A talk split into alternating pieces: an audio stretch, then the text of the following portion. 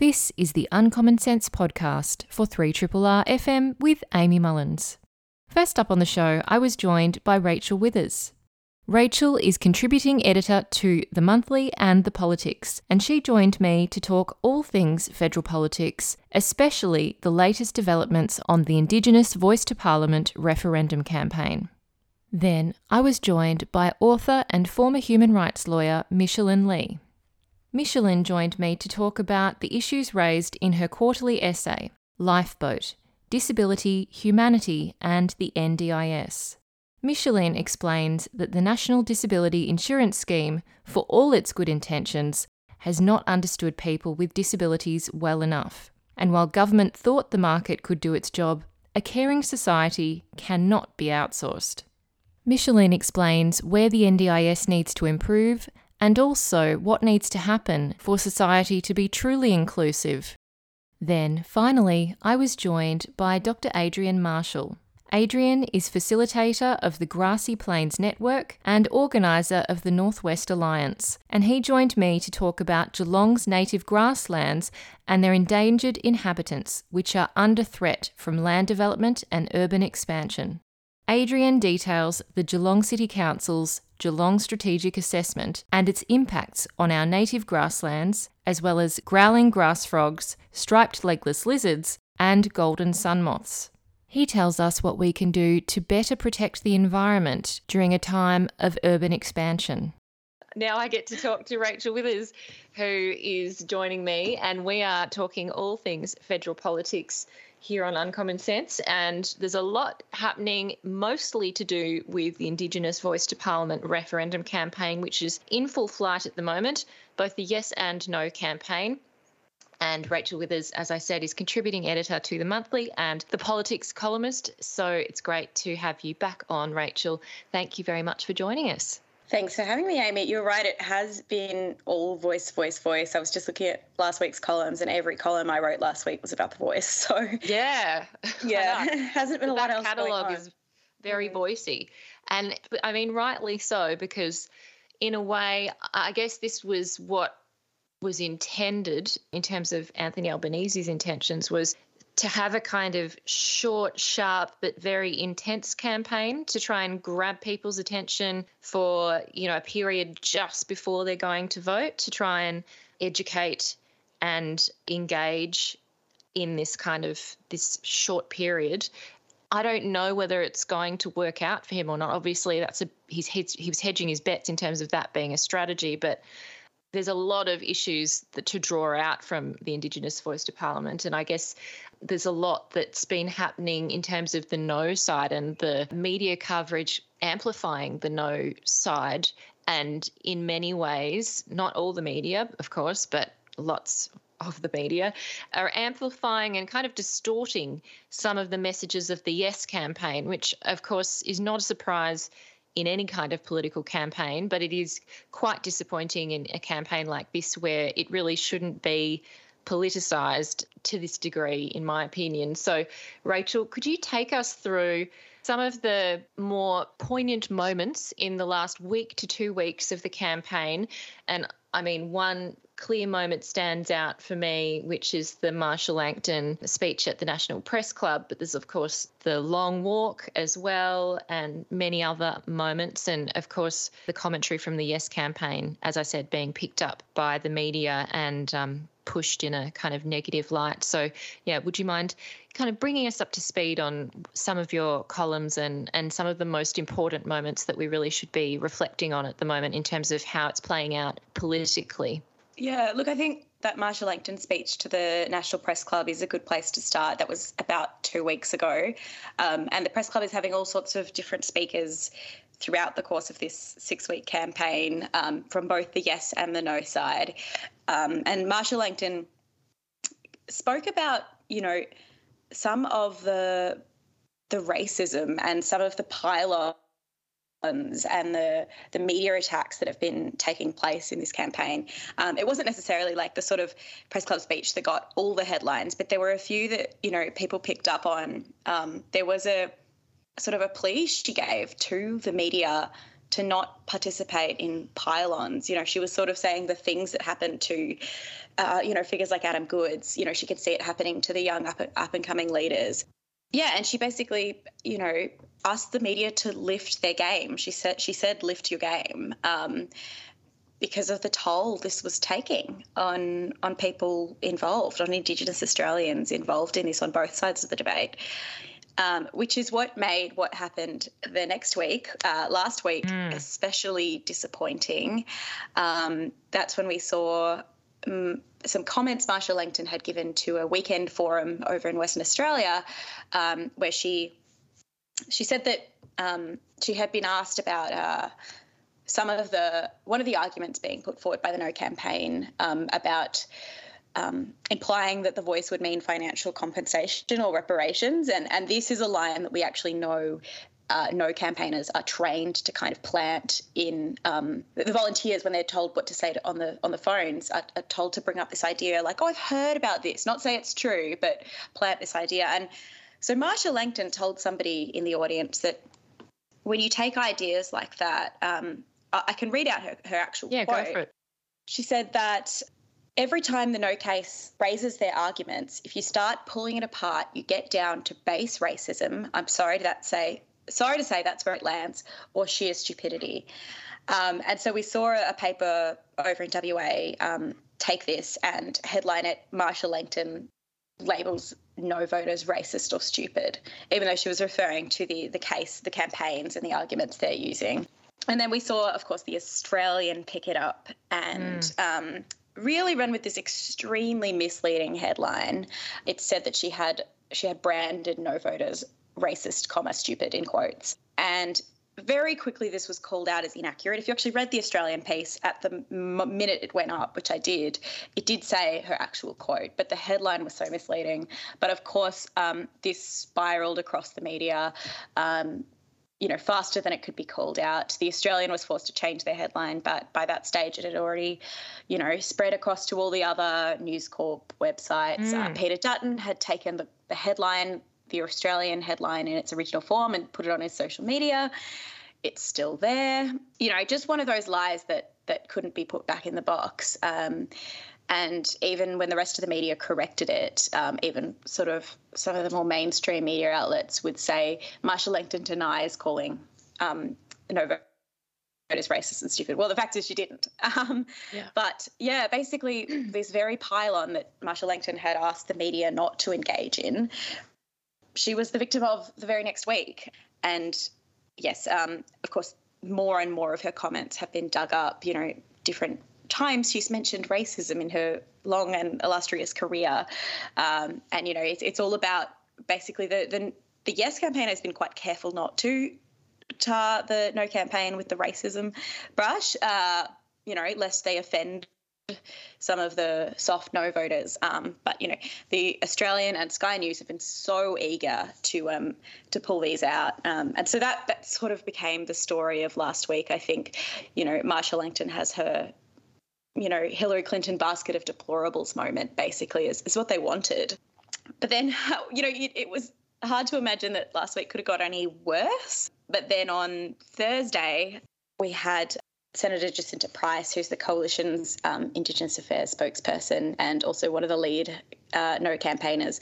She appeared at the press club herself and um, she told the journalists assembled that um, colonisation had not had any negative impacts on Indigenous Australians. In fact, it had positive impacts. She referred to now having running water. Um, and she also made a comment suggesting that if intergenerational trauma was real, then um, the convicts should be, you know, the descendants of convicts would be suffering from it too. Um, and that, there was a column last week that um, Daniel James, who is a Triple R host, and um, mm. he does my column on Fridays, and he wrote the most, you know, brilliant takedown of her comments um, and, and really pulled them apart with evidence and, and logic. And um, I really recommend people go and read that one from, from Friday, themonthly.com.au slash the politics. Um, all of Daniel's and I's columns are there. Um, and yeah, there's the one about Jacinta Price I thought was really important because I think those comments were intended to be inflammatory and intended to grab mm. headlines. Mm. They really stole the headlines from Michael Long, which is what I had written about the day before, um, because he had completed his long walk to Parliament on Thursday morning, and which it was quite huge. hopeful. Yeah, and and like honestly, what an achievement. yeah, yeah, and and he he you know implored the prime minister at the end of his walk to to maintain heart. Yeah, and he was referring sort of in opposition to former Prime Minister John Howard's suggestion that no voters maintain the rage. Um, oh yes, and it was it was a really quite a beautiful speech. But then, of course. Um, Jacinta Price spoke a few hours later at the press club, and by evening, all the uh, news bulletins were about what Jacinta Price had said because it really was quite shocking. And as, as a reason, it dominated news for 24 mm. hours or so. But um, I, I, thought Daniel's takedown was one of the best. So yeah, and all the cartoonists picked it up as well. So I saw it was yeah. the cartoonists always do such a great job, don't they? They they really distilled it quite yeah. well, as as Daniel did, and everyone can listen to the mission today from mm. 7 p.m. to hear Daniel himself, who's been doing amazing broadcasting as always, and as you said, has written an excellent column. I'll put the link up to Daniel's column on our Twitter page so that people can read it.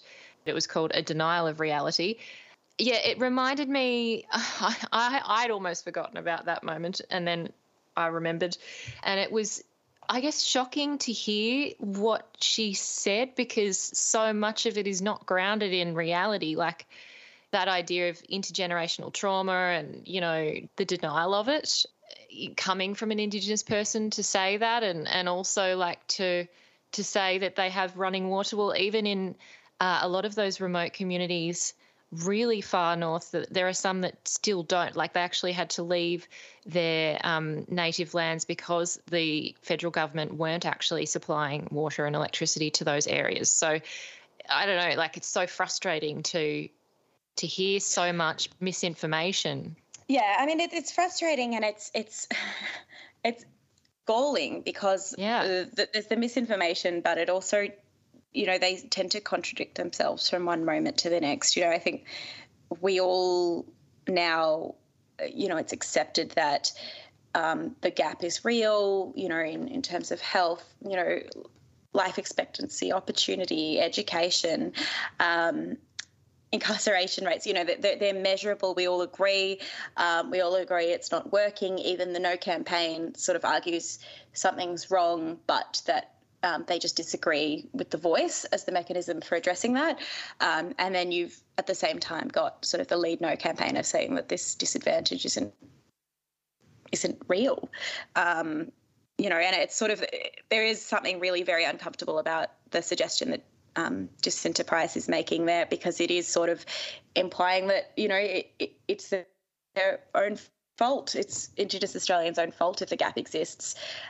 Um, and you know, I think that that's why that's the very key role that Jacinta Price and Warren Mundine play in this debate as kind of the um, the main spokespeople of the main no camp because we've got a progressive mm. no campaign as well. Um, but it's that they can stand there and say, "Look how well I've done." You know, um, disadvantage isn't real. Um, look, look, we have a voice. It's me. Um, but meanwhile, that voice is saying um, quite quite offensive things, really. Yeah, very, very offensive. And as you said, wrong. And the uh, Australian Electoral Commission, they actually have a website up which is debunking misinformation. So I'll also put a link up to that because it's up there um, to make sure that there's like I guess an impartial arbiter of some of what's being said at the moment. Um, but there's also a lot of muddying of the waters going on from people like Warren Mundine, from Peter Dutton, Jacinta Price. Uh, you know, there's a lot of this. Well, how about we have a second referendum?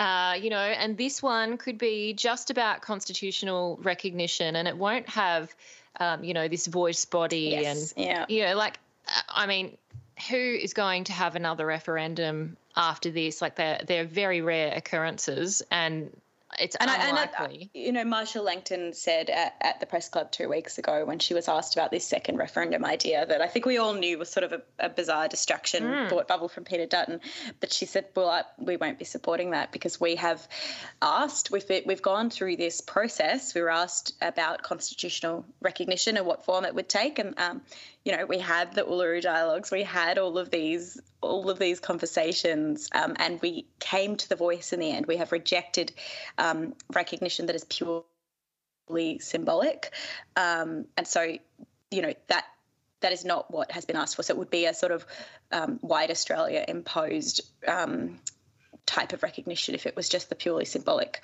recognition that um, Peter Dutton has put forward, which of course contradicts his his earlier claims about the voice to parliament, one of his early criticisms was that it would be purely symbolic and he wanted practical action. So, you know, Peter Dutton makes no effort to stay consistent in terms of what his actual issue is with the voice. Um, and I think we all know by now that it's very much just something for him to oppose, uh, to try to gain a bit of political advantage here. You know, he, he teetered on the fence for a while at the start of the year which way he was going to go, but now that he's gone no, he's gone he's gone hardcore no, and he will he will do anything he can to tear this down in order to do a bit of damage to Anthony Albanese.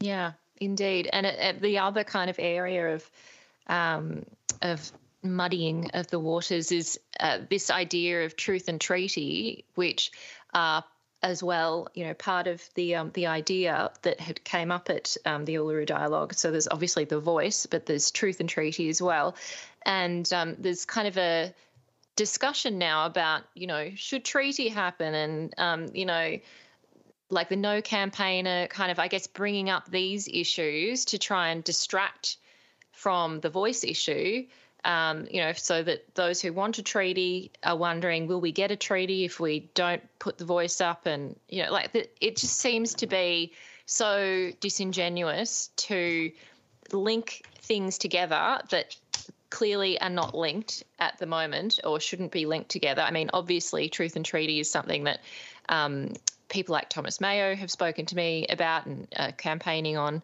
um, you know, as like a suite of we will eventually get to truth and treaty. And obviously, as um, Lydia Thorpe, excuse me, Lydia Thorpe has said, you know, she really thinks that treaty needs to come first. You know, what do you, can you kind of, I guess, demuddle the muddling for us, um, Rachel, in terms of what what on earth is going on. It's, and and maybe we can bring in the progressive no campaign as well because that is still um, running.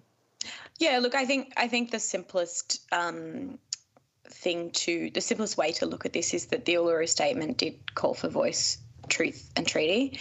Um, the Progressive No campaign um, treaty is really the emphasis for them. Um, a couple of a couple of leaders um, did walk out of the um, Uluru dialogues, you know, and didn't agree with the order that uh, this was put forward in a voice truth treaty, but um, basically there is there is some disagreement about the order, but that all three elements are equally important here, um, and the voice is the one that we are having a vote on. It is the one that would be going into the constitution, um, and so treaty has been kind of used as a bit of a conspiracy by the Conservative No campaign, implying that, um, you know, I, I think a the conspiracy that that there is some something to be afraid of here is a big part of the no campaign's messaging in general but treaty especially you know you you get down to these arguments of like it's you know they're going to take your backyard and and all sorts of things which is which is not what treaty is about and so kind of reminds um, us of that native title argument yeah. as well well, the, the same arguments have come up again and again um, over the years. Yeah. Um, and so yeah, you, have got kind of a no campaign, you know, questioning what treaty means. I I do think um, Albanese has been very cagey on treaty. Um, of course, the government wants us to focus on the question at hand because that is what people are voting on. You know, treaty can be done with or without this vote. Um, we are voting on a voice, um, a, an advisory body.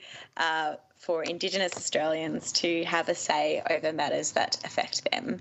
Um, and so, you know, treaty has become a complicated part of this debate because even some on the in the conservative no camp want treaty. Uh, we found out we've heard from Warren Mundine a couple of times, but he repeated on the weekend that he supports treaties. Um, and the rest of the No campaign have distanced themselves from him. Um, and so, you know, everybody's kind of got a different idea of what treaty means. But I think what the government and the Yes campaign wants us to focus on is the fact that we are voting on the voice part. That is the only part that will be on the ballot paper, um, and you know the rest of it is is all a distraction, really. Yeah. Um, and we need to vote on it because it needs to be constitutionally changed. So, you know, this is there's a, a very pragmatic reason why we're all going to vote on the 14th of October um, in the referendum.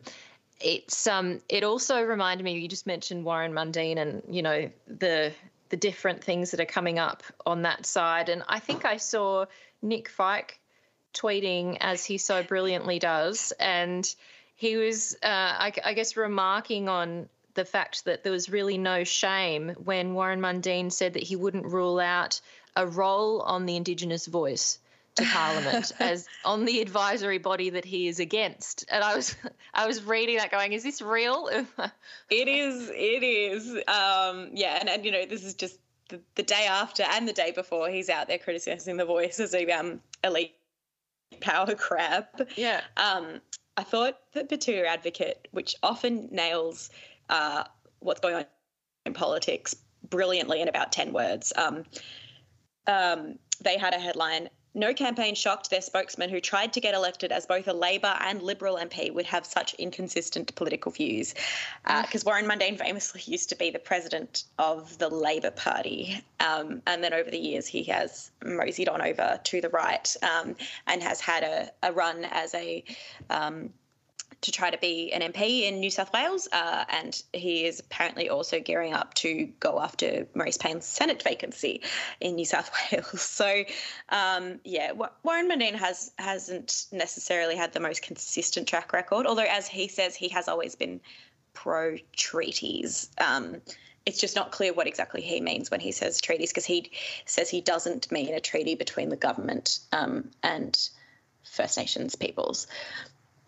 Um, right. He means individual treaties, but it's not quite clear with who um, for different nations, but not with the government necessarily. yeah. Um, it, it's, yeah, it's really interesting. Well, and it was also very interesting that apparently uh, his potential run for that Senate spot is supported by Scott Morrison, which I thought, do you really want him on your side? I'm not sure if that's a good thing. Yeah, yeah. Well, we'll see where that goes. Warren Mundine has denied his interest, but there has been a lot of reporting and a lot of Liberal sources say um, in a couple of the newspapers. So we'll see where that ends up. Um, I guess it, it, probably will depend quite a lot on what happens with the referendum mm. Indeed. And let's shift focus to the positive because there is positive here which is the fact that there was a lot of people out on the street of the over the weekend uh, we saw a little bit of reporting on it, not as much as all the negative reporting, which is why I'm reasserting it into mm. this conversation. Um, the organisers of the rally in Melbourne said that they estimated the turnout to be about 60,000, but police were estimating 30,000. So there's a bit of a um, gap there. But there were really um, significant people there, including Peter Garrett uh, from Midnight Oil, Linda Burney um, you know, uh, what's uh, Mark Dreyfus? My, my, brain was going blank there. Um, so, you know, some important figures as well as obviously a lot of huge local support. And I know that, for example, there were smaller events going on in communities. If you couldn't get to the Melbourne event, there were uh, ones taking place across the regional areas as well. So, you know, there's a big kind of groundswell of visible um, positivity going on. And I guess that was perhaps some type of remedy to the level of toxicity in the debate that's been going on um, at the moment. But do you think that, you know, the rallies that we saw on the weekend kind of accurately reflect the the kind of sentiment that's happening at the moment? Is there a, a shift? Is there momentum happening in terms of the Yes campaign?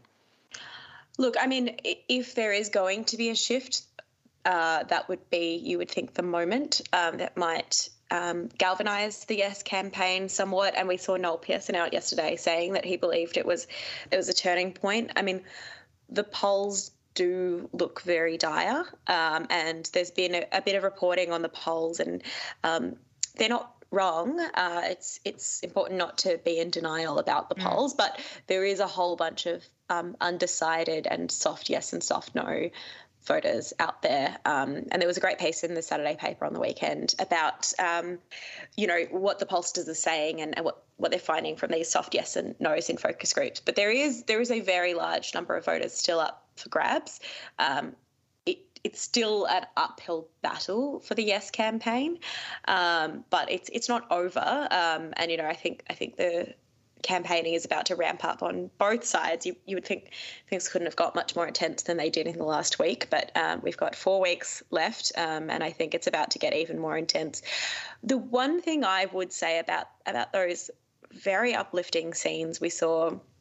Um, in capital cities and towns all across the country on the weekend is, you know, um, uh, when I was writing about this last week with with Michael Long's walk, because um, that really was another beautiful moment mm. and you saw politicians from across the political spectrum coming to meet him and walk with him for the end of his walk um, and you know it, it doesn't necessarily change the fact that this may go down um, and and it I'm not saying it should necessarily be a, a huge comfort to Indigenous Australians, um, but I do think when we see these moments of, of real enthusiasm and and love, and so much of those those um, marches looked like they were driven by love and respect. Um, you know, it doesn't change things, but there is a very large contingent of very passionate yes voters in this country. Um, and I think, um, you know, we're, having this debate about whether the referendum is divisive. It, it obviously uh, has been divisive because there are two sides, and that that's how a referendum that wasn't bipartisan was always going to go. But I think there is um, there has been a lot to be proud of in this campaign, um, even though there's been a lot to be very uh, ashamed of, I would say. But um, yeah. I think I think moments like that remind you that there there are a lot of people in this country who will be giving up their time and their money um, and trying to convince their friends and family that um, you know this is nothing to be afraid of and this is the right thing to do.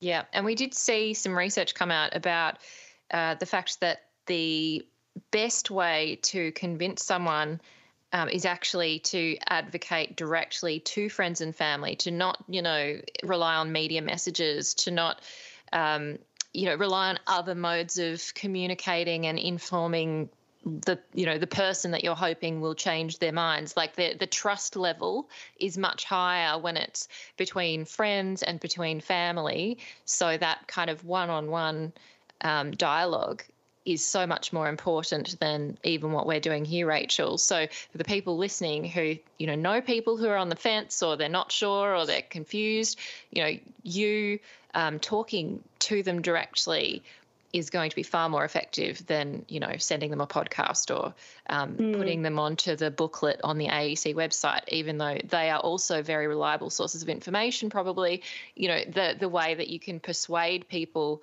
um, seems to be, you know, that really direct method that Thomas Mayo was advocating for um, in our interview, which was really to like have these types of kitchen table conversations, those kind of grassroots chats that that happen, you know, in day to day life. Um, so that's something to keep in mind for people who are feeling like they're not empowered at the moment, or they're despairing, or they're worried that it's not going to get up. That's one thing you can do.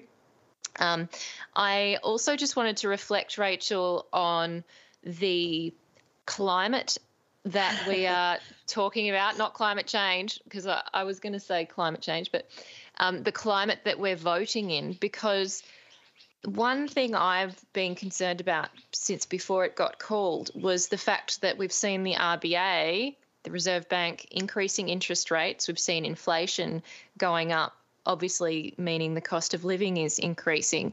And when people, in particular voters, are stressed or are under financial pressure of any kind, you know, the kind of instinct, the primal instinct is to look inwards, is to protect, is to conserve energy, is to think about, you know, themselves, is to narrow their circle of um, I guess, thinking to what they just need to do to get by because it's a practical thing. Um, and so when we're asking people to actually step back and think about something that isn't about them for once, that you know that is actually about um, you know the greater good of the country.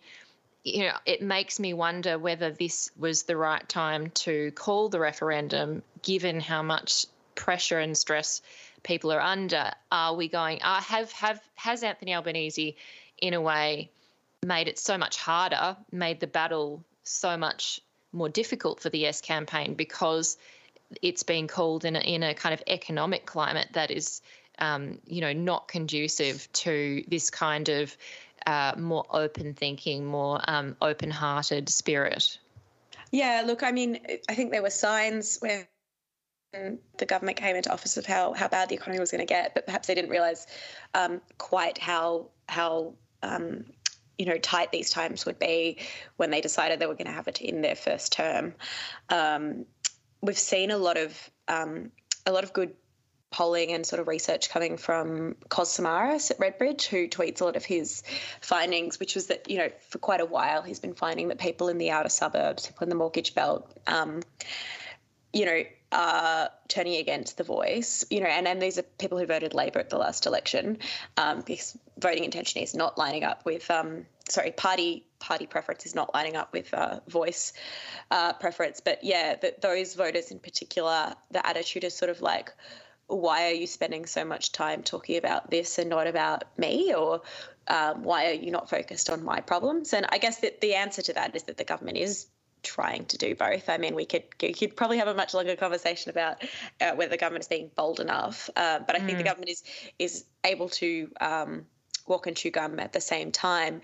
The problem is, you know, the coalition has very much decided to make. Um, Parliament and question time all about the voice of late, and so even it, though um, you've got sort of um, government backbenchers asking government ministers questions about the economy and about, um, you know, uh, various policies that they are bringing in. Um, everything you get in terms of the cut and thrust of, of, question time has been all about the voice and the conspiracies and the what are you hiding and how many pages is the Uluru statement. So what uh, those kind of voters are seeing is a government that appears to only be focused on the voice when that is uh, very much not the case. Mm. It's, a, it's an opposition that is extremely focused on the voice, I would say. Yeah, yeah, it's um, it's certainly a difficult time for you know cut through getting any kind of cut through. I know the Yes campaign is struggling, but we need to kind of keep focusing on the positives as well. Um, and I also, Rachel, just wanted to finish our conversation doing a major kind of jump across to a totally different topic uh, because we did finally reach a conclusion on something. Well, I guess it is a bit related to cost of living, kind of, um, which is housing affordability and the um, Labor bill that was presented to Parliament. Um, it was you know, going on and on and on. They were trying to set up this housing fund, which uh, the Greens were saying is going to be highly ineffective. It's going to take years to even build enough interest to create social housing. Uh, there's not enough money allocated to social housing. You know, they wanted a rent freeze. There are all kinds of, uh, I guess, demands that the Greens were putting on Labor to try and change the course of the bill. And we finally did actually see uh, some concessions extracted from the government, and that bill eventually passed. So, could you just let us know where we landed in terms of housing um, and Labor's plans? And, and, obviously, they're saying that this was a, an election commitment that they were delivering on. Yeah, look, I think both sides have tried to spin it as a win, and, and I think you could say both sides sort of had a win. Um, the government got their bill through, and um, the Greens were able to extract an extra. Uh, firstly, it was two billion a couple of months ago, and then on Monday they were offered a billion and they took the deal. Um, so an extra three billion in total. Um, and so the Greens can point to that, but they didn't get the um, the rent cap or freeze that they had made kind of the, the main focus of their push. Um, and so they've said they're going to keep pushing on that um, and they're going to use the next housing bill that comes up to do the same thing, basically. Um, but you know, I think it became apparent that this was the best they were going to get on the um, Housing Australia Future Fund, um, and so they've they've taken the deal. And you know, there's some criticism. There always is. Uh, I think when the Greens and Labor go to battle, and the Greens eventually take a deal, um, whether they, you know, um, fold it too soon. Uh, by the same token, you've got sort of uh, Labor people out there saying like, "Oh, look at how the Greens held this up," while you know, failing to acknowledge what the Greens actually got. So mm. it, I think it always comes down to your particular, you know, inclinations and perspectives here. Um, but certainly the Greens got quite a lot of money uh, out of this. Um, but, you know, of course, the renter issue, I think, um, is not going anywhere. And I think the Greens have really tapped into something um, in terms of speaking to the, the one third of the country who rents. Um, and one thing I see in a lot of the media analysis of, of the Greens and their relationship with renters is you see a lot of um, media commentators saying, "Oh, you know, they've really found some votes. They're like really playing politics with this." And I think, I think that really cheapens or, or is a very simplistic way of looking at what they're doing. I think they do know that there is a campaign to be had here, but also there's a campaign to be had because renters are really suffering and um, yeah.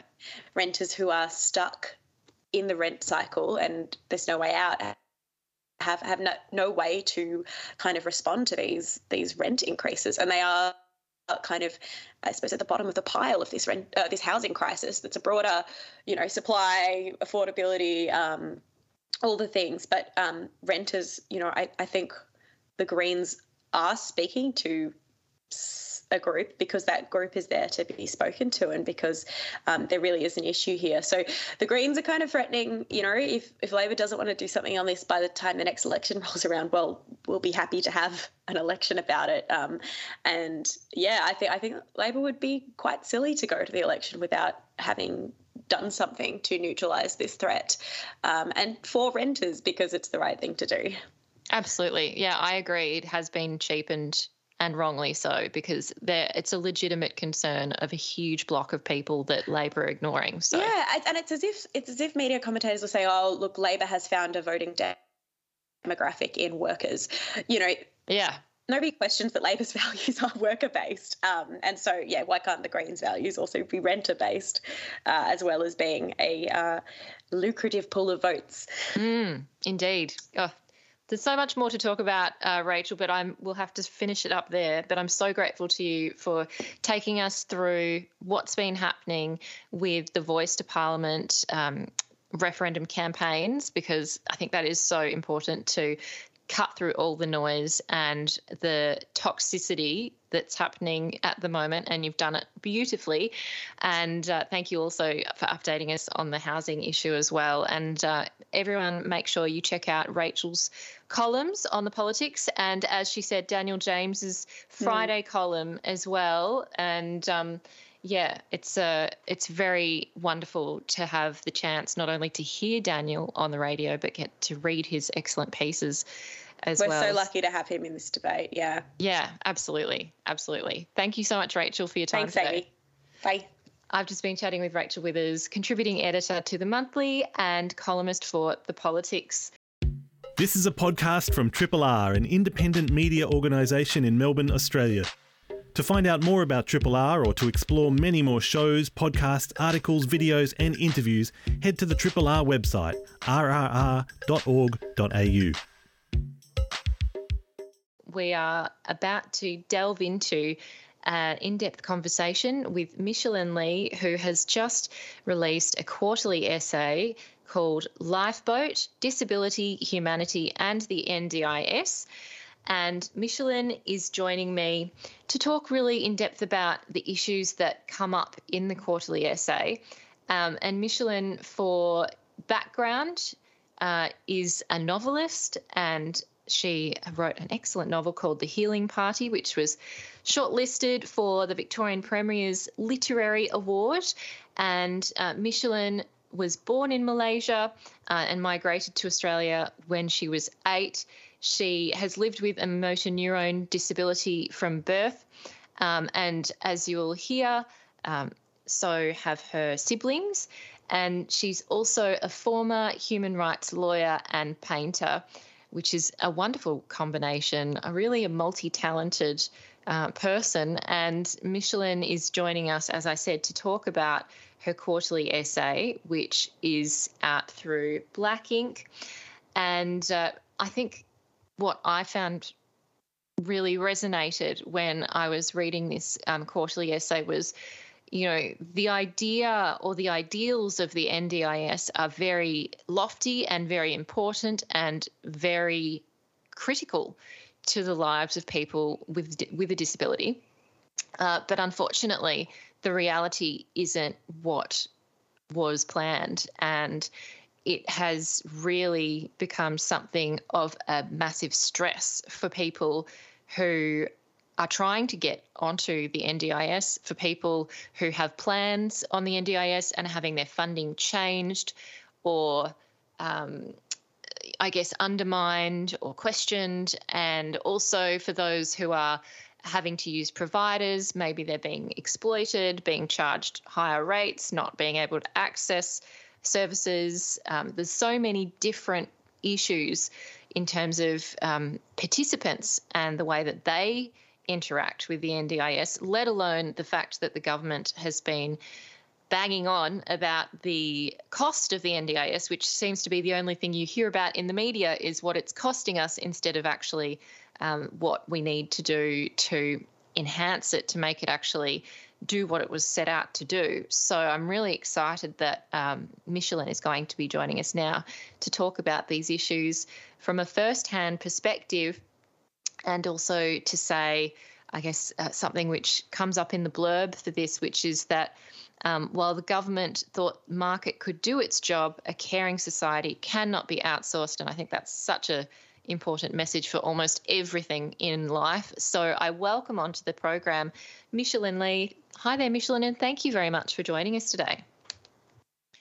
Thank you, Amy. Thank you for the very generous introduction, and that was a, a great summary of the essay. Thank you. Oh, it's my pleasure. And um, I, yeah, this it's it's so upsetting to read the experiences of people at the moment um, on the NDIS because obviously it, it's providing something that's very important, and we'll get to what it is providing people if if people aren't familiar with the NDIS. But there's so many experiences of just a kind of bureaucratic minefield, a nightmare uh, that doesn't need to be this way. And it's set up like that. Almost, it feels as a disincentive to engage with it, um, you know, which also shouldn't be the case. Uh, but it seems that, as you say in this quarterly essay, society is constantly putting up barriers uh, rather than removing them for people with a disability. And that is a systemic problem that the NDIS has not solved. In fact, it's only kind of embedded uh, this kind of issue about around accessibility. So, uh, Micheline, would you be able to tell us a bit about the NDIS. And I'm going to preface this by saying that we have covered it in depth with Luke Henriques-Gomes from The Guardian in a kind of policy sense, but many of those listening may not have heard him speak about it. So, from your perspective, uh, you know, as, someone who has from a dis, um, from birth lived with a disability and needed uh, different types of personal support, what did the NDIS replace, and what from your perspective, was it meant to achieve?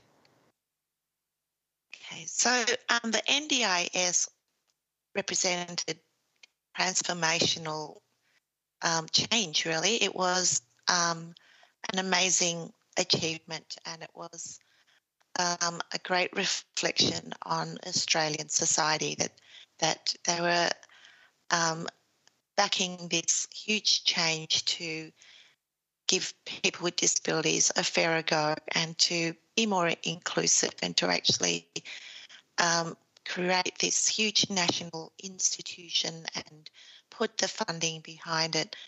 Um, and so it is really disappointing now that it hasn't worked out um, as it was intended. But there is still hope because we're learning from the mistakes, and there's this NDIS review that is occurring. Um, and I guess you could see the last, the first 10 years of the NDIS as the stage one, and that we can actually go um, after this review and, and keep on improving the NDIS. But to go back to your question about the um, what the NDIS, I, I, guess I should start about what the NDIS is. Um, prior to the NDIS, um, people who needed disability support services, um, and by disability supports, I mean um, where you need just the physical assistance to um, get dressed, showered, get out of bed, or it might be um, you might have a cognitive disability and you need the assistance of someone there um, just prompting you and helping you um, to to navigate decisions in life and to accompany you out into the community. So there's the personal support worker um, assistance, and then there's also the disability equipment that we might need. It might be um, wheelchairs or um, um, respiratory um, machines, or it might be hearing aids or um, other disability implements. Um, and so my so the, and it's also having appropriate housing uh, for people with disabilities. And prior to the NDIS, um, states were providing services, um, but they were um, inadequately funded and quite ad hoc, and a lot of people were not receiving enough services and um, and we're not having enough choice and control about how they use the services. So, for instance, um, you couldn't choose um, if you needed um, intensive assistance, you often had to go into group homes and you couldn't choose who you um, lived with. Um, and so, in my situation, I have a progressive disability and I increasingly needed more supports. But um, the way disability supports were funded, it was just in an arbitrary way where there was just um, a, a bucket of money there and it wouldn't actually respond to people's needs. Um, so there were long waiting lists for supports, and um, and some of the most urgent situations you'd get supports, but but even then it wasn't always consistent. Um, and um, so now the um, so the NDIS um, was had the goal of addressing that so that it's supposed to respond to needs, to people's actual needs, um, and um, and to give more choice and control um, rather than what was called block funding. So there was block funding um, by state governments to disability support agencies, and these agencies um, would then make the decisions about how they would provide the services and to whom, um, and to provide more choice. Um, the decision was made to um, change it to individualised funding, where the individuals with disabilities received individual funding packages and um, would be able, as consumers, to exercise cho- choice and control because they would be buying um, support themselves. Um, and so what's happened is is that for people who um, can be the idealized consumers, that system has worked quite well. Um, there's a lot of, of managing your own funds, sourcing your own supports, training the workers. So it, it actually is quite um, onerous, but but if you have the cognitive ability or if you have an advocate who can manage it for you, then it, it does provide some choice and control. But for those people who haven't got that ability or um, or advocates to do it for them um, through this market system, um, they've missed out or even um, um, ended up in a worse situation. Um, and the market system was set up with some market stewardship, um, such as some support coordinators who are supposed to assist people in how to spend um, the money and, and to to attract the support workers. But the support coordinators themselves, um, there's a, a vast um, range of experience, and that often hasn't worked very well for a lot of of people. Um, and supports have been privatized. Mm. Um, and with that privatization of services, services were supposed to um, become more competitive and more innovative. That was the theory, but the reality is that um, the markets um, that we, we're experiencing thin markets, um, particularly for people living in remote and regional areas and for people who have specialised needs or for people who support providers find uh, um, for people who support providers might see as difficult. So support has flown where profits are more easily made, unfortunately. Yeah, and and that's you know the behavior of a market isn't it to try and find the easiest solution or the easiest money rather than to provide for everyone to make sure that there's equity in terms of access uh, and that's something that governments are supposed to do but you can't as we as we well know leave it up to the markets to decide where resourcing goes because it often does fall in such a disproportionate way um, you made me think about some of the providers that I'm aware of that people access, including, uh, for example, physiotherapy and occupational therapy. Uh, they, I've noticed, or a lot of them at least, have different rates for NDIS participants. And a lot of them seem to charge much above the rate that non NDIS participants have. And uh, some of the rationale, it seems to be, is that there is a greater administrative burden uh, on the the provider, uh, and that's why they charge extra, is so that they can kind of make up um, the the time that they spend or the resources that they spend you know, through that extra, I guess, gap. But I wondered if you had observed that yourself, that there seems to be, I guess, a different, um, a different rate, and and like an, uh, I don't know, in some cases potentially people being overcharged who are on the NDIS, um, and then obviously having their plans greatly reduced when they're, um, you know, using up funds faster. Uh, yes. Um, so the NDIA, that's the body that administers the NDIS, um, has set caps or, or maximum rates um, for support workers and for physios and occupational therapists, and often the the provider will just go straight to the the maximum rate. The maximum mm. rates mm. are there for um, instances where more, a bit more complexities involved or specializations involved or um, or extra administrative burdens. But unfortunately, people we are finding that providers are going straight to the maximum, even when it's not necessarily justified.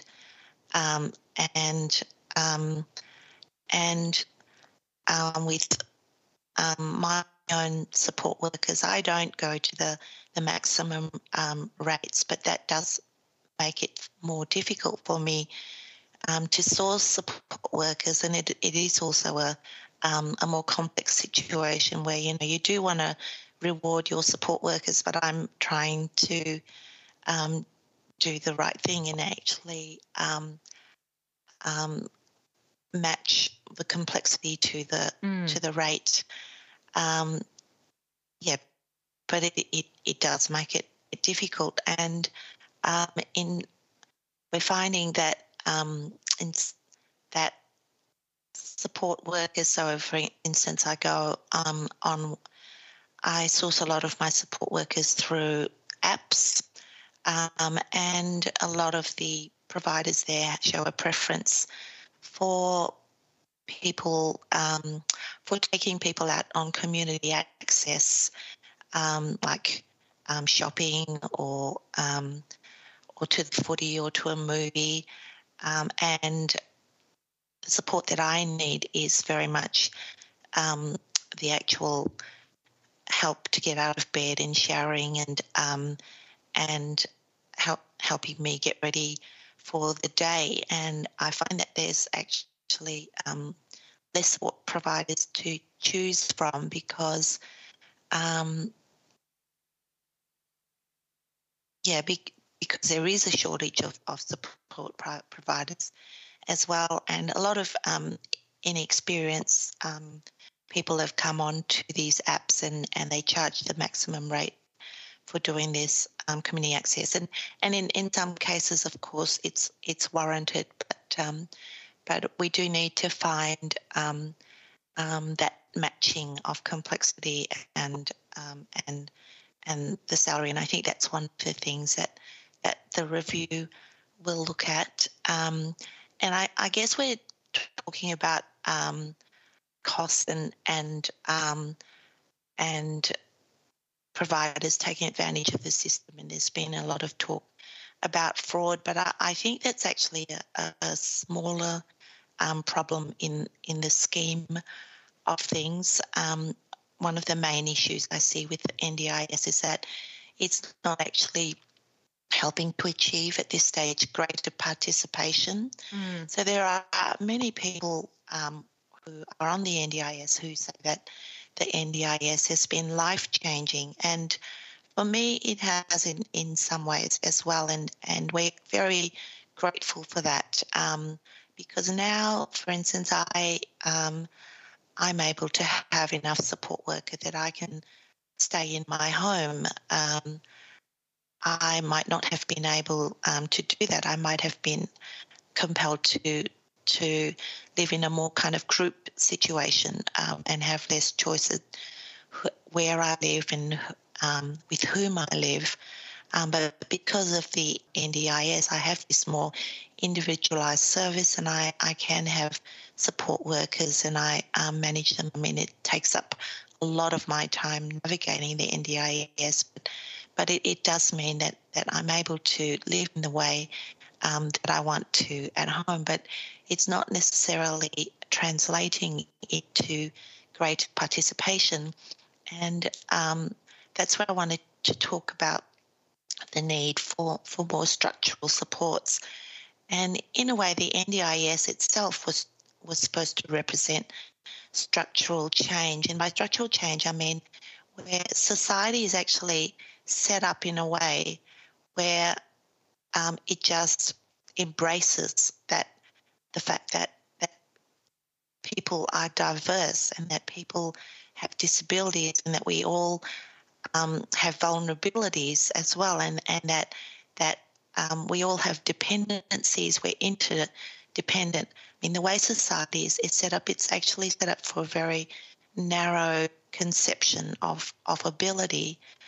Um, yeah. and disability needs to be seen as part of the normal variation of life, and that the measures to make society more inclusive um, should also be seen as normal because it is normal as, and be should be seen as normal and expected rather than seen as a burden so that we don't have to fight for each um, for each entry we get or pe- or piece of access to jobs or education or whatever which is the situation right now, we're still having to fight um, not to be shut out um, from participating in society. And and so it, it's about the structural changes in the in, in society and in, our environments. You know, the physical access is the most most obvious, but it's also about how institutions like our legal institutions are run, how education needs to be more neurodiverse. And disability support is part of that structural change, is that recognition that that there are people who, in order to participate in society, need that individual support as well. Um, and the aim of the NDIS was that it would be a collective responsibility and that we wouldn't have to fight for it every um, step of the way. Um, and um, so, and the whole goal was for people with disabilities to be able to participate because if you actually look at all the statistics on the rate of participation um, in jobs, in employment, um, in um, you know, in in leadership, um, they're very low, and and in fact, for us a country as wealthy as Australia is, um, the comparison with other OECD um, countries is is um, is very low as, as well, and so with the the NDIS has had a very individual focus um, and hasn't focused on the the structural side enough. And um, and the, you know the obvious example and um, is um, that well, for me I might be able to be um, dressed up ready ready to, to get out there um, but to actually, you know, get to my job. Um, public transport um, is difficult. You know, there was, um, you know, for years and years we've been fighting for for better public transport. And 20 years ago, um, there was a commitment made under the Disability Discrimination Act that minimum standards for access would be met, and um, that timeline expired a few months ago, and and those minimum standards weren't met. Um, and so, in, in order to actually be able to get into jobs, into education, things like that, you need those those broader changes as well. Yeah. And and one thing um, that I haven't mentioned yet is mm. that that this individualized um, focus of the NDIS has meant that if you get the individual funding package, you get supports, um, and the people who don't qualify for individual funding packages were supposed to, to be able to get the supports through the community. So, um, um, you know, the kids with autism or learning um, delays were, were supposed to be able to get the, the supports they need through their, their education systems. Um, and but what's happened um, is that governments have actually slowly depleted um, and local governments and private providers too, uh, or community organisations um, have slowly um, stopped funding um, these broader community services. Um, and so it's a situation now that if you're not on the NDIS, um, you're not getting anything. Mm. Um, and and that's been part of the the funding issue that that more and more people have been desperate um, to get on the NDIS. So we also had you know like HACS, um, home and community care services that. Um, and local government services um, for people with disabilities, where the disabilities um, weren't um, significant and enough in order to get an individual funding package, but they still need some supports. But but these have um, um, these have slowly died off over the ten years of, of the the NDIS. Yeah, that's so true. Yeah. yeah, the council services are greatly reduced, and the waiting lists are huge uh, for services. I definitely know that for certain down in my area, it's gotten really difficult for anyone needing access to those community services. And I I was also reflecting on what you said about um, well, a number of things. The the thing that struck me first of all was also, I guess, that inherent vulnerability that you talk about that comes up multiple times. And I think that people don't understand or or maybe they they don't want to understand or face the possibility that they could become unwell or disabled at any point in their life. And you know they might think now that they're you know fully able-bodied um, and you know that there's their whole life ahead of them and nothing's going to change and you know this is not an issue for me. It's got nothing to do with me. But really as you say essentially you know there's an ever present possibility in our lives of injury or disability that as you said it's part of the normal variation of life that it shouldn't be some kind of aberration that is seen as a, a difference, an impost, a um, abnormality. You know, these are kind of things that have been pushed onto people with disabilities, um, people with chronic illnesses. And as you said, you know, with the public transport issue, you know, it's it's seen as some kind of burden to change the way that things have been run for so-called able-bodied people um, so that we can be inclusive for everyone. And, you know, it's very, very obvious when you can't get onto a tram. Um, you know, that there's a problem with public transport, or, you know, the fact that you have to get onto a train at a particular carriage so that the train driver can put the um, the ramp on so that you can get onto the the train. You know, there's so many different things and extra hoops that people with a disability have to go through. And as you point out at the start of the essay, you know, you have to plan ahead if you're going on a trip. You know, you need to think about where the disabled toilets are along the route that you're going. You might not be able to access all of the shops because they don't have, um, you know, a ramp or an ability to get in if you're using a, a wheelchair. So, you know, these are the things that you know, able-bodied quote unquote people are taking for granted, I guess, that that people think, you know, this can't happen to me, this isn't relevant to me, um, you know, I don't need to worry about it. Whereas I think what I got from this essay as well was that, you know, this is an issue for all of society, for all of governments, for all people, because we are all affected either directly or indirectly, and either right now or potentially into the future, and that we shouldn't be seeing people with a disability as other. And you know this. Uh, the, if we do see see them as other, we end up leading to discrimination, to abuse, to you know the potential for violence, as we've seen with the domestic, um, sorry, the Disability Royal Commission. Could you take us through some of your thoughts on that particular line of reasoning that you that you had in the essay and you know your observations about the ways that um, people with a disability are currently i guess viewed by government by society um, and how they're, experiencing everyday life not just through the ndis but in general.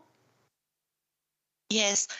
Um, yes i really um, can understand um, how people do want to um, hide from or or um, or see as other vulnerability or and dependency because for many years I've I've done that myself. And um, writing this essay um, was really difficult for me because I've had to delve into my own um, vulnerability when um, the default um, for me um, and the way I've been able to, you know, become a lawyer um, and um, and work in a culture that and operate and and succeed in a culture where um, vulnerability often isn't accepted is by actually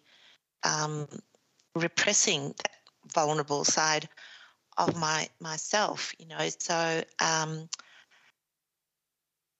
so uh, but as you said it, it is um, it's just a part of nature like we're born vulnerable as and we need care as um, when and then people have accidents. Um, we have um, we have traumas that happen in life. We um, um, we have mental health days, um, and we age, and and that, and yet um, we want to see that as um, um, other, as as you mentioned, um, and we really benefit from a more universally accessible society and a, a more caring and inclusive society. Everybody um, benefits. Um, and so I really did want to focus on cultural change in this essay because um, although it's not talked about uh, very much, you know, um, in the actual implementation of schemes, um, it's what actually drives um, a lot of the reforms. And, and I, I, feel like you need to keep on going back to um, understanding um, what disability it's about, how people respond to it, to make sure that we don't fall back into the the same ruts of operating, of, of treating um, disability as um, something that you do to save the individual or as charity or you know you you want to make sure that it's actually setting up society to be to be more inclusive. And these market schemes is um, you know such a um, you know it, it it just made me really angry i have to say the way um, it was it was set up and how people who were really vulnerable um, were harmed because of, of the market approach. Um, and it, it, just makes me think how how did they think that um, employing this market approach where there's such a, a raft of evidence that it doesn't work in terms of social services. It doesn't work in, in lots of um, ways of society but and, you know, after all the talk about all the goals, that it just became when government came to and the um, implementers of the scheme um, came to it, they they once again um, just went back to um, the old um, ways of doing things and employed this market approach where um,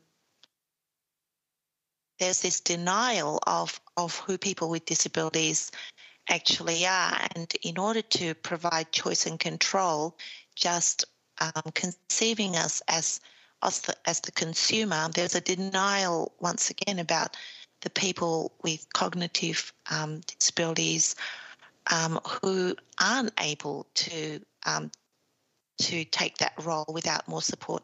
So there, there seems to be there seem to be this binary.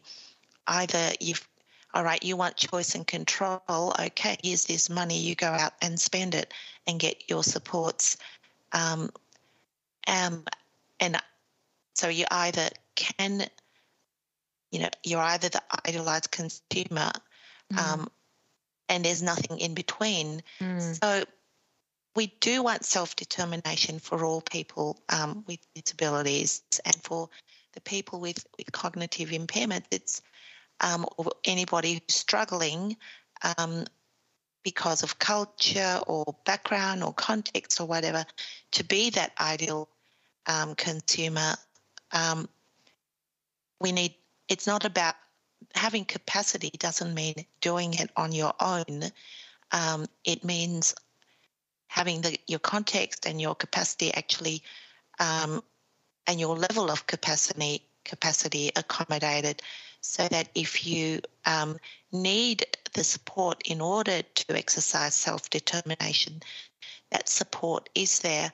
And so that, that was what um, was missing. And um, and yeah, so I, in I mean the the case that that um, that had really frightened a lot of people um, with disabilities, which was so um, hard to think about, is is um, Anne Marie Smith in, in Adelaide, who, um, when she transferred over to the NDIS, um, wasn't given the supports um, that she needed in order. I mean, she was just the, the system to um, transfer over to the NDIS, it was just a phone call, um, although her previous state support provider, case manager, had said that she needs to have face to face assistance.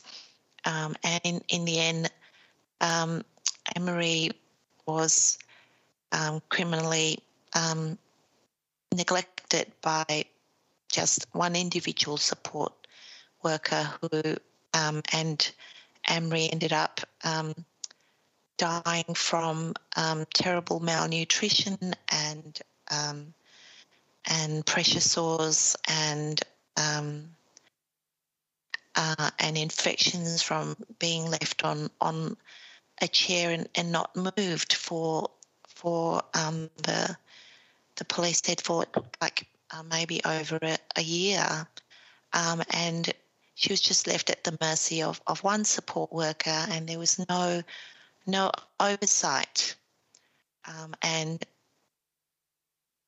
yeah, and what should have happened was for her to have had that face to face support, to have um, had a support coordinator um, assist her, and of course she needed to have more than one one support worker um, rather than just be at the mercy of of one support provider. And yeah, so so we're we're finding a situation where where um, we really need um, more support set up um, and that we need a, an NDIS that, that can be that can respond to the the different needs because people um, who are able to coordinate their supports they still want to have the the freedom to do that. They don't want it to be as administratively complex to do it but they still want to be able to um, navigate that. But then on um, but then we also need more supports and more um, regulations and um, and oversights um, for for people who may need them. So we really need the NDIS needs to be nimble and, and diverse. And and in many ways the what has happened is the NDIS has replicated um, the um, the discrimination that occurs in society where where it it isn't um, diverse enough to to um, be universal and and um, accommodate a, a, broad range. Um, the reality, actually, the reality of of the diversity of, of life.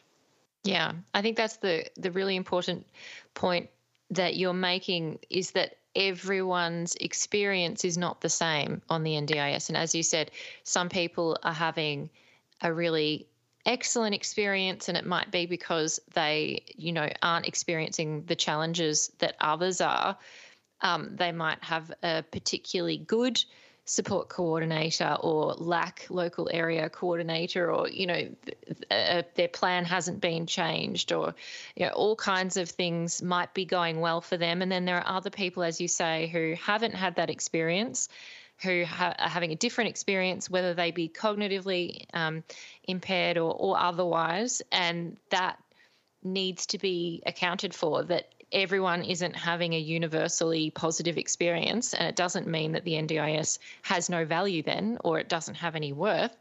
It just means that this independent review that's being conducted is even more important to ensure that there's consistency of standards, that there's consistency of experience, and that the funds are being utilised in the best way for participants.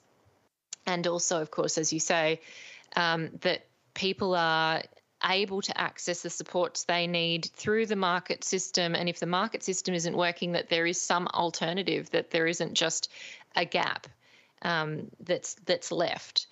Uh, just to close out the conversation, Micheline, because I really valued hearing, you know, your personal experience, and you opened the essay with a story about um, a, a trip that you made with your siblings, and you know, you were reflecting on, you know, the experiences that you had and the response that your brother had um, to you know I guess the same situation or the same interaction, and that you had different kind of uh, responses, different views, and obviously, as you say, that um, accounts for the human spectrum of of different experiences and intellectual um, kind of approaches and emotional experiences. Everyone's going to see things through a different lens potentially. Um, but as you said, you know, you you kind of have seen perhaps I don't know, like I don't want to put words in your mouth, so I'm I'm not going to. I just wanted to, I guess, get a sense from you reflecting on that first story that you share with us in the essay. Have you thought about it more and have you reflected on it further and you know because i think your response is just as valid as your brother's as well you know i was really it kind of it was very thought provoking to me your interpretation of the interaction versus your brother because I, don't know which side I would end up falling on. It might be your side. So I, I don't know. I just wanted to get a sense from you. Maybe you can explain it because I don't want to tell the story on your behalf. But if you could, I guess, share with us your thoughts about the way that we um, you know perceive each other in our interactions because it might help illuminate for those listening a way that they can be more aware and sensitive and um, caring and careful with the way that they interact with people who have a disability. So, just to summarize that story, my brother, sister, and I, the three of us, use um, electric wheelchairs, and um, we were taking my brother out to um, my brother lives in interstate. We were taking out him out to a tourist area, and we had one support worker um, with us who was assisting the, the three of us. And it was a kind of quaint village up in the um, the hills, and we want and my brother wanted to go into one of the gift stores to buy something to take back to his to his wife, and we just um, rolled up and down the streets and and um, shop after shop after shop had steps and and then and we finally found one shop which had a step to its main entry, but um, there was actually a courtyard out the back and um, and there was no step there. So um, the three of us went there and and there were gifts and um, items for sale out in this courtyard and my brother found something and asked his support worker to take his credit card and, and pay for it inside because uh, there were steps to go inside and, and he couldn't do it himself. And um, and the support worker did that and then the owner came out and and he was um, he came out with you know great warmth and he um, said to my brother he wanted to give the item to him and my brother said no no no I want to pay for it and the owner was just saying it's it's just great to see you out here getting out and about and and I really admire you. I want to give it to you. Uh, yeah, because I don't know if he used the word inspirational, but he, he kept on talking about how he just admired um, us. And then he saw my me and my sister. I have to admit that I was trying to hide because these situations arise too often and embarrass me. But um, and that, then and I was thinking, do I say something about inspiration porn or, or do I um, just go along with it? And I decided, you know, he seemed so nice and and I just smiled and, and he went and got me a bar of soap and I was saying, no, don't give me anything. But he gave me and my sister a bar of soap and um, and then there were it was quite crowded. Other people in the courtyard were all like like looking and listening on and all um, smiling and, and there was this like yeah there was this feel like isn't that lovely?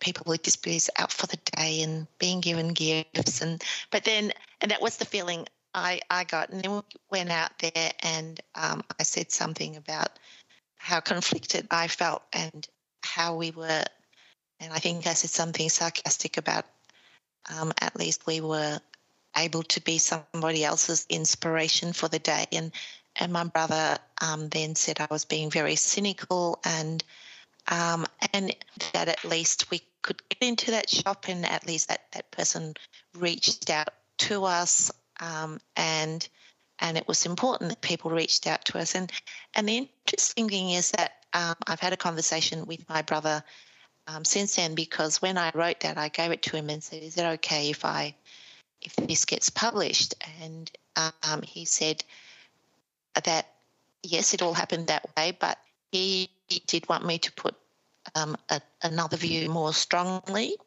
Um, and that's that um, he'd just been to America where um, there is a very, um, it's even more, it's very, very individualized there. And their access is, is better in, in some ways. So he had a situation where the backrest on his electric wheelchair fell back and wouldn't go back up. And he and his support worker wasn't strong enough to lift him back up into a um, so that he was sitting up rather than than laying laying flat on his back. And nobody would help.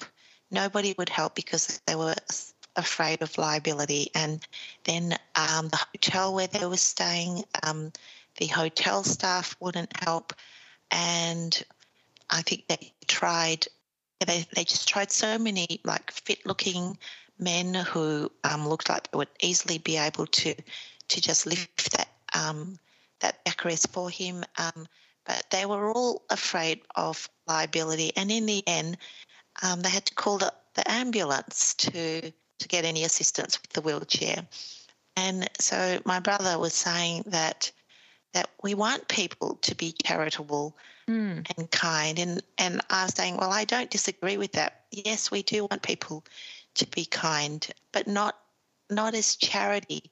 Kind because you know we're equal, because they can empathize, and it's all about being seen as as equal and not as other, being recognized you know, on an individual level as equal and also at, at a structural and institutional level. And and I guess I feel that with that equality and that empathy, that we're going to get both. You know that that there will um, be caring side as well because people um, can empathise as well. Yeah. yeah. No, it's that. Thank you for relaying that story and also telling us about the American experience because I'm I'm yeah, my mind is reeling at the idea that no one would step in and help. It just yeah, and an ambulance had to yeah. come to assist for that. Yes. Yeah. horrifically i just yeah i can't understand it um at all yeah i'm glad that at least that isn't the experience um in australia for the most part no that's yeah. right yeah yes well i think Micheline you've really summed it up so beautifully. I don't even want to summarize what you've said because you've just said it perfectly in terms of, you know, being equal. There is that danger of infantilization, of othering, of as as you've said so well, you know, making people with a disability seem out of the ordinary or not part of, you know, society. But as we've just been talking about, there is all kinds of shades of experience, of ability, of capacity, of life experience, and disability is just one part of life. And it certainly doesn't define people either. And as you've said, reflecting on your own experiences for this essay, you know, having to suppress your vulnerabilities or to not confront them, that's something that society is placing on people with a disability and the expectation that that you have to fit into a neat box. So I guess what I'm trying to say is I'm really appreciative that you've brought such a, a different way of looking at things to people who might not have heard your perspective before in such depth and in such a thoughtful and articulate way. And I'm really so grateful to you for writing this essay, for taking the time, but also, you know, for going through that personal reflection, uh, which must have been challenging. And you know, putting it all down so eloquently on paper because we've all benefited so much from it. So, thank you so much for the essay, but also for your time today, Micheline, because it's just been really, really illuminating and also I think it's giving me more hope that the NDIS will improve because you've put so well the ways that it can be improved so that everyone has a consistent experience. So thank you so much for your time today. Thank you, Amy. You've been great to talk with and thank you for your insights. Oh, it's my pleasure. I'm really, really grateful. And I hope that people do look for your quarterly essay, which is in hard copy. I'm holding it right now. So Everyone can see through the medium of radio. It's called Lifeboat Disability, Humanity, and the NDIS. Quarterly essay, issue number 91. It's out right now and you can get it in bookstores, in newsagents, and of course, I'm sure there's an ebook version as well. And it's absolutely essential reading. And I've just been talking with Micheline Lee, who is the author of this excellent quarterly essay. This is a podcast from Triple R, an independent media organisation in Melbourne, Australia. Triple R is listener supported radio and receives no direct government funding. If you would like to financially support Triple R by donating or becoming a subscriber, hit up rrr.org.au to find out how. And uh, it's great to have your company. It's also great to have the company of my wonderful guests. And I'm really delighted to be able to welcome onto the show Dr. Adrian Marshall, who is a landscape architect. Uh, who has a PhD in urban ecology and he advocates for Indigenous flora and fauna and has been working to conserve and restore areas, especially native grasslands. But I'll let him talk about his expertise um, because he has a vast amount of it. And we are today going to be focusing our attention on Geelong's native grasslands, which is under threat from urban development and land use, um, changes in land use, which are being proposed in a Geelong strategic assessment, which has been um, conducted by the City of Greater Geelong, the council. Uh, they put out a huge document, but there are also some more brief uh, summary documents that hopefully make more sense than the longer document. But we aren't even going to rely on that. We're going to hear from Adrian, who has so aptly described it when I was on the, the Zoom online info session last night that I'm absolutely confident he'll do a phenomenal job talking with us today. So, welcome, Adrian, and thank you very much for taking the time to share your expertise with us today. Oh, thank you, Amy. It's a great pleasure to be here, of course. It's uh, the um, native grasslands of Victoria are super threatened. They're, we're down to like 1% of them. They're critically endangered. Uh, and that 1% that's left is really only 1% of 1% because most of it is, is quite degraded, what, what's left. Um, so I'm the facilitator of the Grassy Plains Network. We generally focus in and around Melbourne, trying to protect the native grasslands around Melbourne, which is a bit of a hotspot for our last remaining Indigenous native species.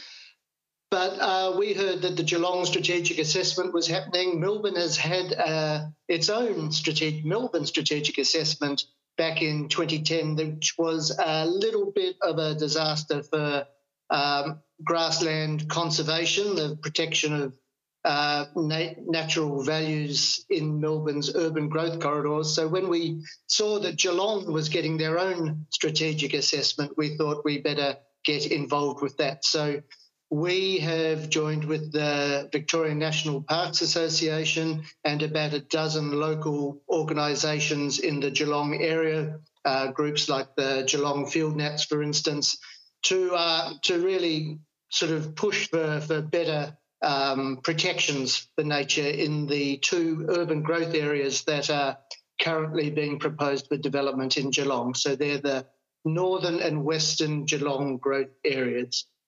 Absolutely. Um, so, yeah, so there's this thing, the Geelong Strategic Assessment. It's a deal between the Federal Department of the Environment and the City of Greater Geelong about how all the matters we call them matters of national environmental significance, but really just like the the things that are listed under the federal nature laws um, to, that have to be protected. How those are going to be protected in these new um, growth two growth areas. They're quite big, these growth areas, like there's 7,000 hectares. There's going to be 100,000 people living in them. They're going to be rolled out over the next 30 years or something. So it's a long, a long time away for some of it, but the rules that get put in place now or um, in the coming months as part of this Geelong strategic assessment will uh, be pretty unchangeable. When so so now's the pointy end to to really get out and make our submissions to the City of Geelong and the Federal Department of the Environment to make sure that what gets pre- protected really does get protected in the way that we want them to be protected.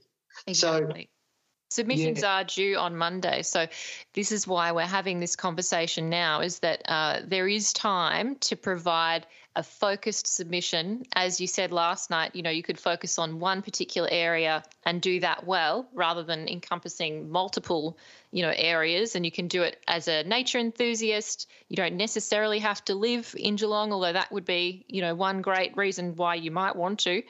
Um, but yes, we are going to go through some of the the Northwest Alliance's suggestions and and you know, thoughts as to how this strategic assessment could be changed for the better so that the grasslands, but also its inhabitants, its endangered inhabitants, are protected because there are quite a number of important species that rely on the grasslands, not just you know the grasslands themselves being so important. So things like uh, the growling grass frogs, which we heard about last night, uh, the striped legless lizards, golden sun moths, uh, which you told us about. So there are some very important, uh, you know, species. And what I was struck by last night uh, when you were talking to us, Adrian, was that you said that the the um, strategic assessment's aim is that these species persist.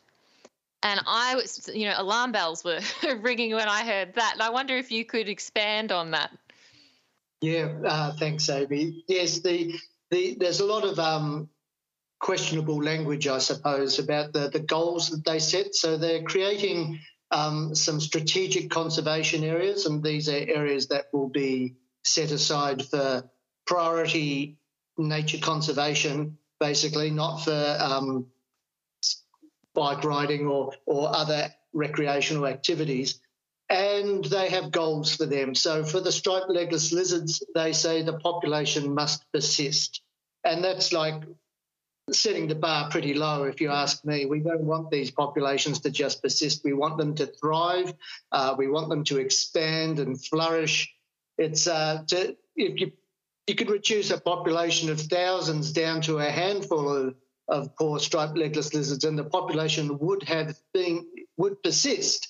It's just yeah, we've got to do much better than that. And I think that's the the case with a lot of this documentation. Is it's just a bit unambitious, and it's a time really where we have to uh, really make some efforts, I suppose, some sacrifices um, in order to ensure that the, the nature that's so important to um, not just the striped legged lizards, but to humans too, and the quality of our life, um, that that really gets protected. So there's a, a lot of the grassland's pretty degraded, quote unquote, but most grassland is degraded. It's pretty hard to to find a patch that has survived colonial invasion um, very well. So you know, saying, oh, it's degraded, we can get rid of it, let's offset it, that it doesn't cut it anymore. It's we've got to we've got to take those damaged areas and restore them. We've got to make them um, bring them back to to where they were 200 years ago or mm. or whatever. Yes, well, you showed a, a map of the native grasslands that existed before colonisation, and it was just immense. And I mean, I was uplifted when I saw it, and then so disappointed when you showed what we are at now. It's really so shameful uh, that we're letting this happen. And as you've said, we've got some grasslands here in um, the area of Geelong that need to be protected, some more high value than others in terms of their condition at the moment. Um, but to give people an idea of where we're talking about, uh, there are patches, and I'm looking at a map, so I'm going to try and describe. There are patches of land in between these suburbs that I'm going to read out. So, uh, between Lovely Banks and Batesford, between Norlane and Corio and Bell Post Hill. So these are the areas where we're thinking of. So if you're from Geelong or near Geelong, envision that broad area, but then also think about some significant landmarks or land um, aspects like Cowies Creek and also the Moorabool River, which also are important parts within this plan. Um, Adrian, can you explain to us what elements uh, of the plan are needing to be adjusted in terms of conservation, especially around things like buffer zones when it comes to these areas like the creek, like the river? Sure. Um, well, the, the, list is very long, Amy, but um, we'll, we'll, cut it short. Um, the main thing is the strategic conservation areas that they're planning to set aside need to be bigger. Um, so they've got one up the north that's uh, about 100 hectares, and that we're proposing that that gets larger. But the the main one, I suppose, is along Cowies Creek. So this is a beautiful little creek that runs uh, down to Limeburners Bay um, in in Geelong, but it's got growling grass frogs along it, and we uh, we've known that there have been growling grass frogs on one side of the Geelong Ring Road um, for a long time, but the surveys for the other side, which is the Western Geelong growth area, um, have have come up with a population along along there too. So at the moment, those grass frogs, like they have, they're proposing a 100 metre buffer uh, for for them to survive and thrive, and that'll be their conservation area. All the experts we talk to say 200 metres is the minimum sort of size. These frogs,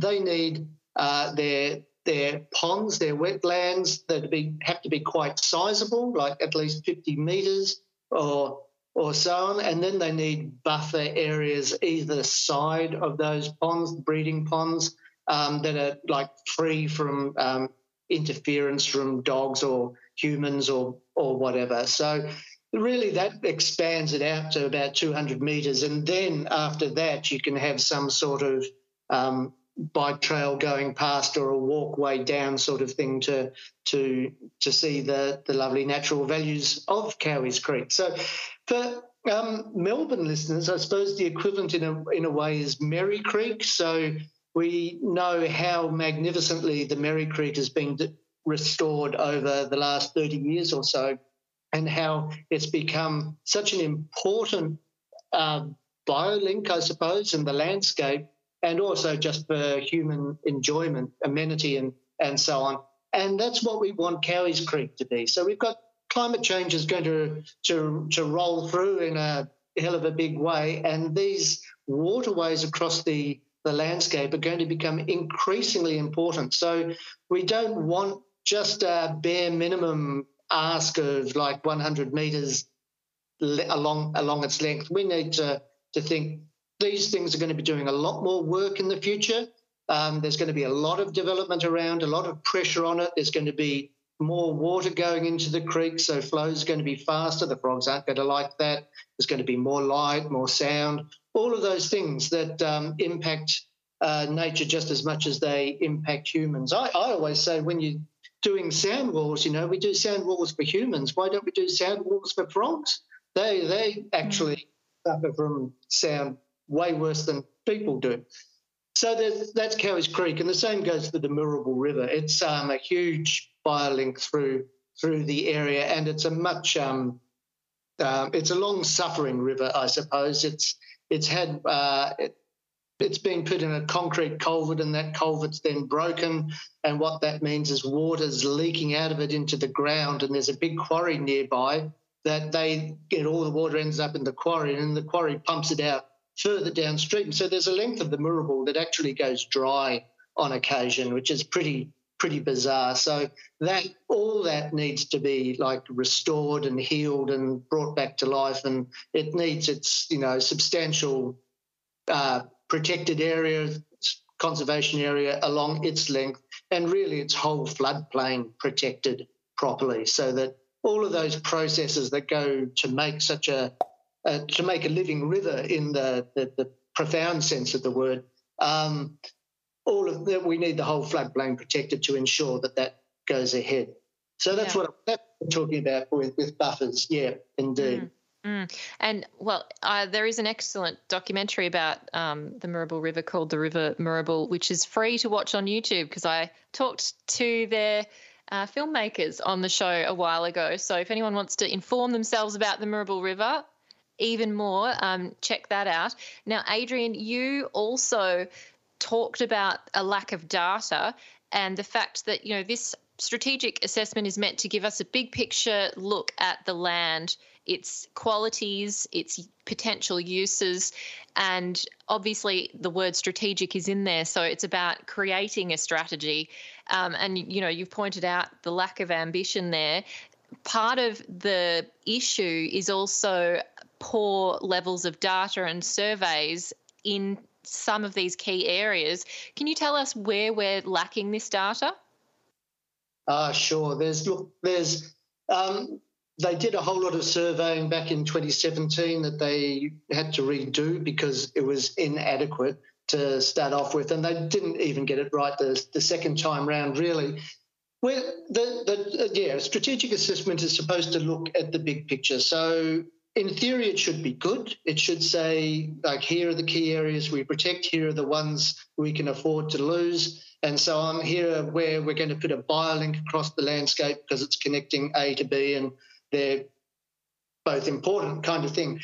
Unfortunately, though, here we've lost that big scale portion. So none of the land around these urban growth areas has been surveyed for its biodiversity. So we don't, apart from like along the creek where we know there are good values and along the river, um, we don't know what's out there. So when we put or aimed or try to put a uh, biolink across the landscape, we don't know what we're connecting what to. So that high level intention has been undermined by this um, just this.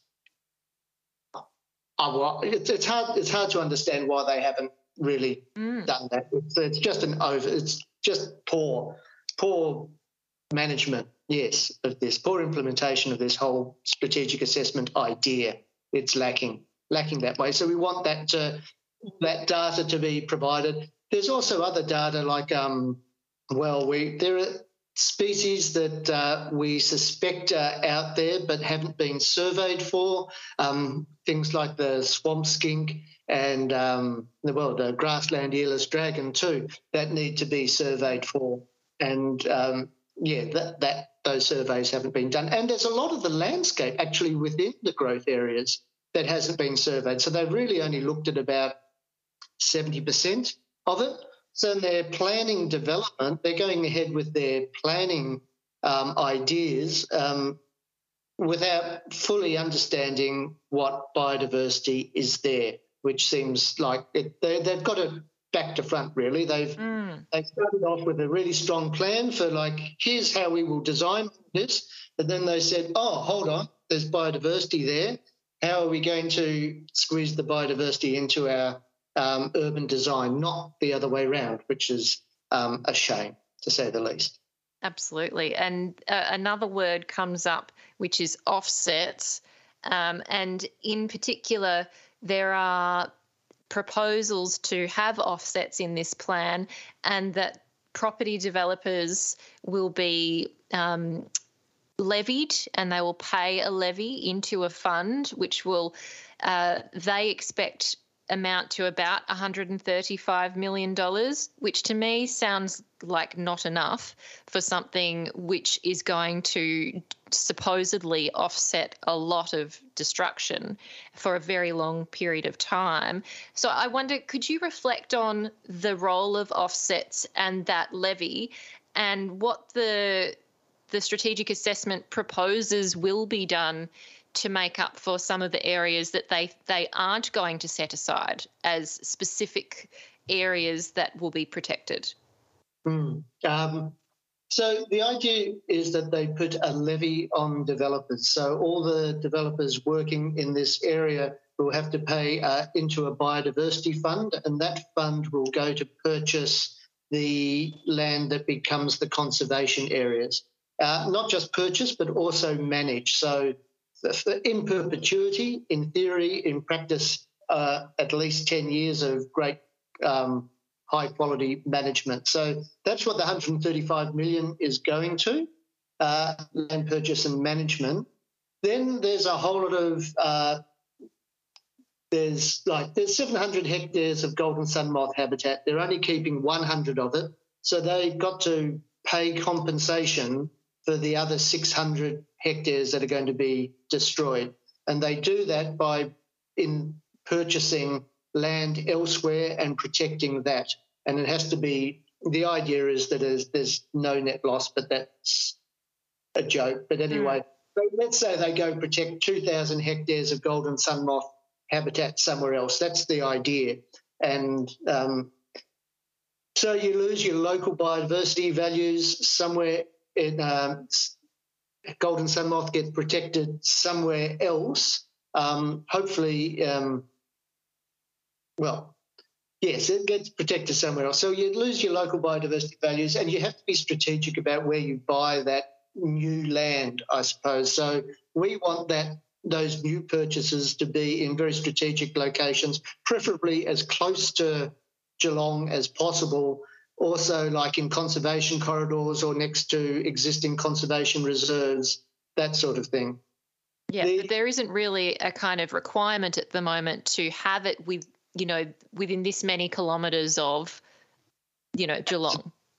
Absolutely, that is correct. There is, um, and it gets complicated, but um, in for at least half the offsets, that that is the case. They could be out in Hamilton or Portland or, or somewhere like that. So yeah, not not very um, um, appropriate in my my opinion.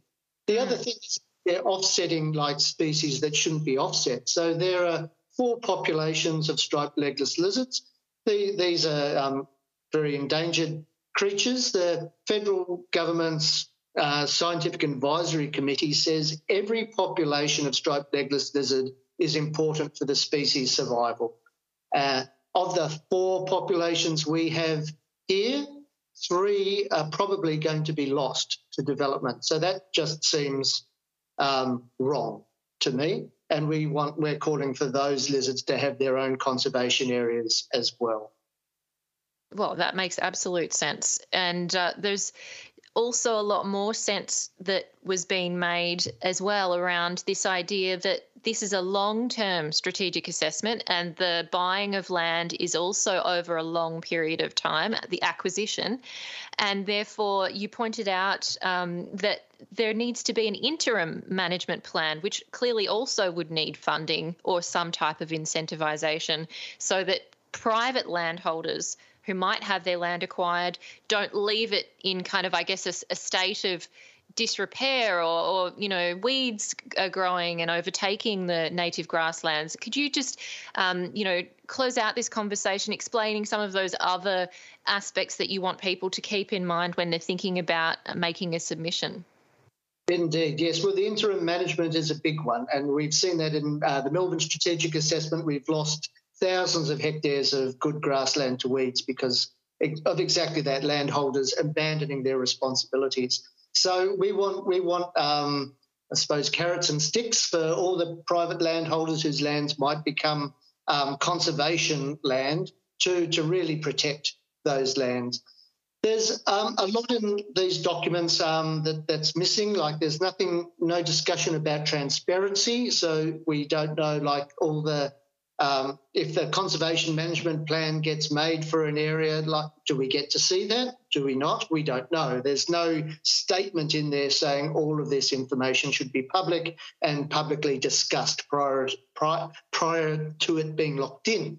Um, there's also like a, a, a few um, sticks that are, are missing in terms of governance. So the city of Greater Geelong has to do all of this stuff, but if they don't, what happens? Mm. Like the federal government has um, some um, some eh, can turn the whole thing off, but that's a kind of nuclear option. There are no controls in place for how uh, to bring the city of Geelong to account were they to default or start to default on their uh, conservation requirements. Um, I'm going to have to jump in, but um, Adrian, there is a chance for people to head along in person if they are local. Uh, on Friday, this Friday at 12, um, the Grassy Plains Network is hosting a briefing in Norlane, which is um, all the details are on the Victorian National Parks Association website. It's at Lab Square Commons. Uh, in Norlane. It's being hosted by the Northwest Alliance. So, as you said, the, all the community groups that have been banding together uh, to discuss this. And obviously, you're putting forward a submission, um, and people can check out the northwestalliance.au website, which will also have plenty of information up there, and it currently does about what you're proposing and what your plans are, um, and that people will be able to make their submissions. And I'll put a link up to where they can find that submission button on the Geelong Council website as well, so that people can find all the info they need to engage with the process. Um, but I want to say a big thank you to you for your time today. It's been really wonderful to chat and get a better sense of the real challenges and the seriousness of this issue for Geelong, but also for Victoria. Thank you very much, Amy. It's and it's great to to be able to talk to all of you listeners. And I hope they go out and make some submissions. Yes. Please. yes. Uh, thank you so much. I've been chatting with Dr. Adrian Marshall, facilitator of the Grassy Plains Network. So I'll put all the links up, I promise, to everything on social media, and um, you won't miss out. I'm Amy Mullins, and you've been listening to the Uncommon Sense podcast. Uncommon Sense is a radio show broadcast on 3RRR FM in Melbourne every Tuesday between 9am and 12pm.